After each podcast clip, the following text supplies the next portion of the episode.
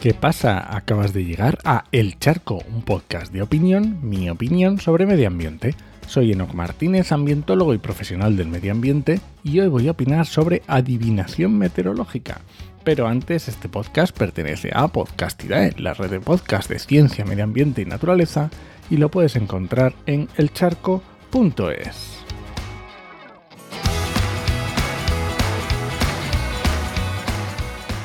he descubierto a Jorge Rey y me he quedado en shock.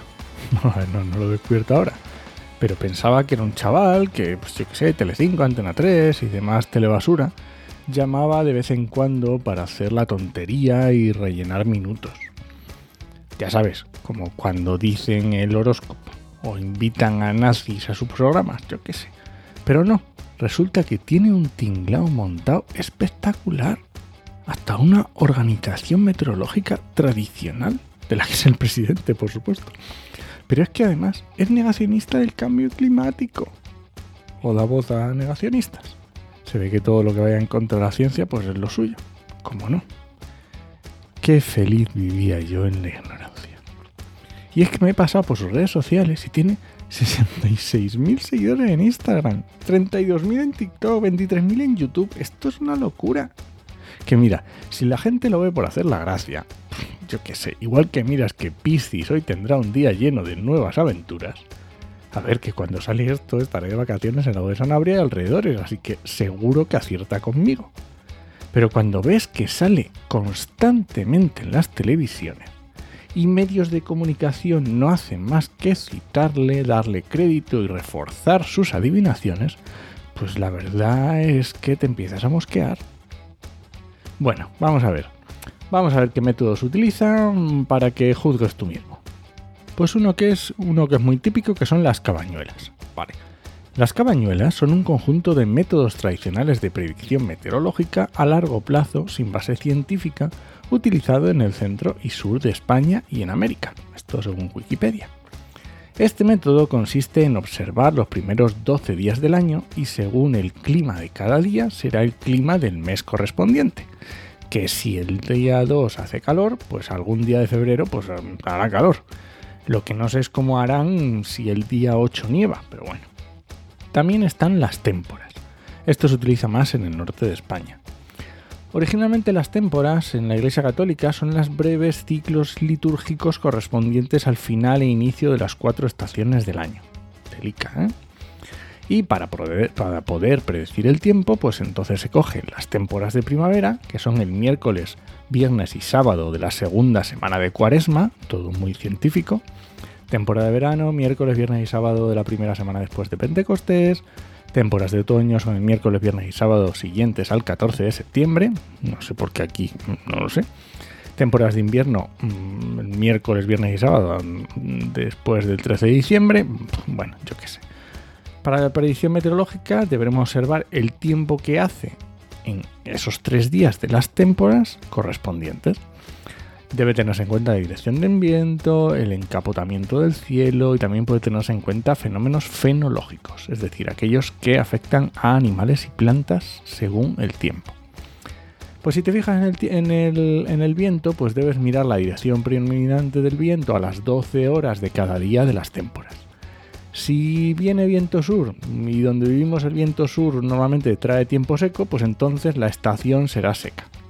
Otro método es mirar los tres días y pues como cada día será cada mes de ese trimestre, de esa estación. Y así, ¿vale? Bueno, pues ya ves tú. Otros métodos con animales, pues ya lo hemos dicho, las hormigas, cuando salen las hormigas con alas, pues que pronto va a llover, los bancos de mosquitos, esto ni idea de cómo funciona.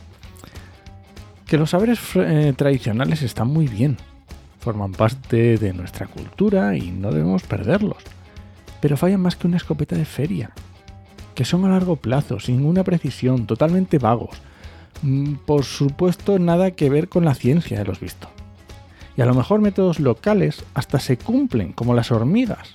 O si en tu pueblo siempre que viene viento del oeste llueve, pues es muy probable que cuando entre viento del oeste pues llueva.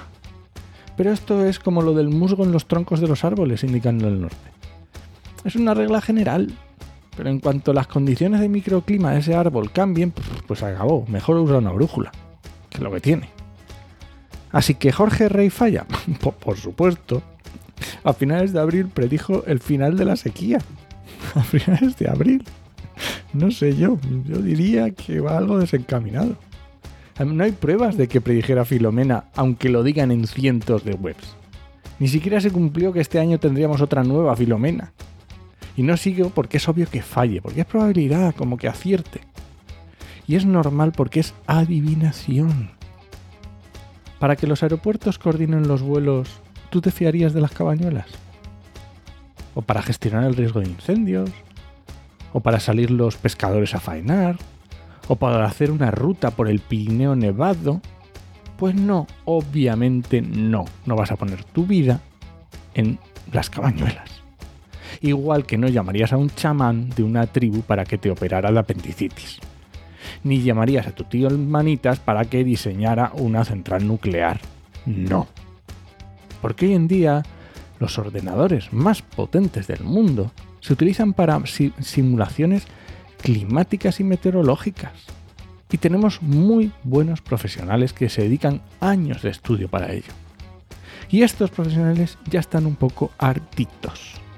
La EMET ya saca algún comunicado y justo la gran Isabel Moreno sacó un vídeo sobre esto que me inspiró para, este episodio. Así que un poquito de por favor. Un poquito de por favor. Y nada, este ha sido el charco de esta semana. Si alguien te pregunta, no lo dudes. Te lo dijo en 8mm. Nos escuchamos.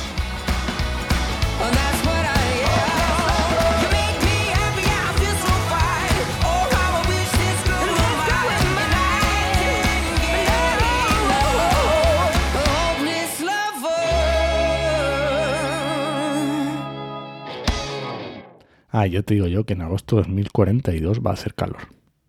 Y en enero, la primera o la segunda semana, va a nevar.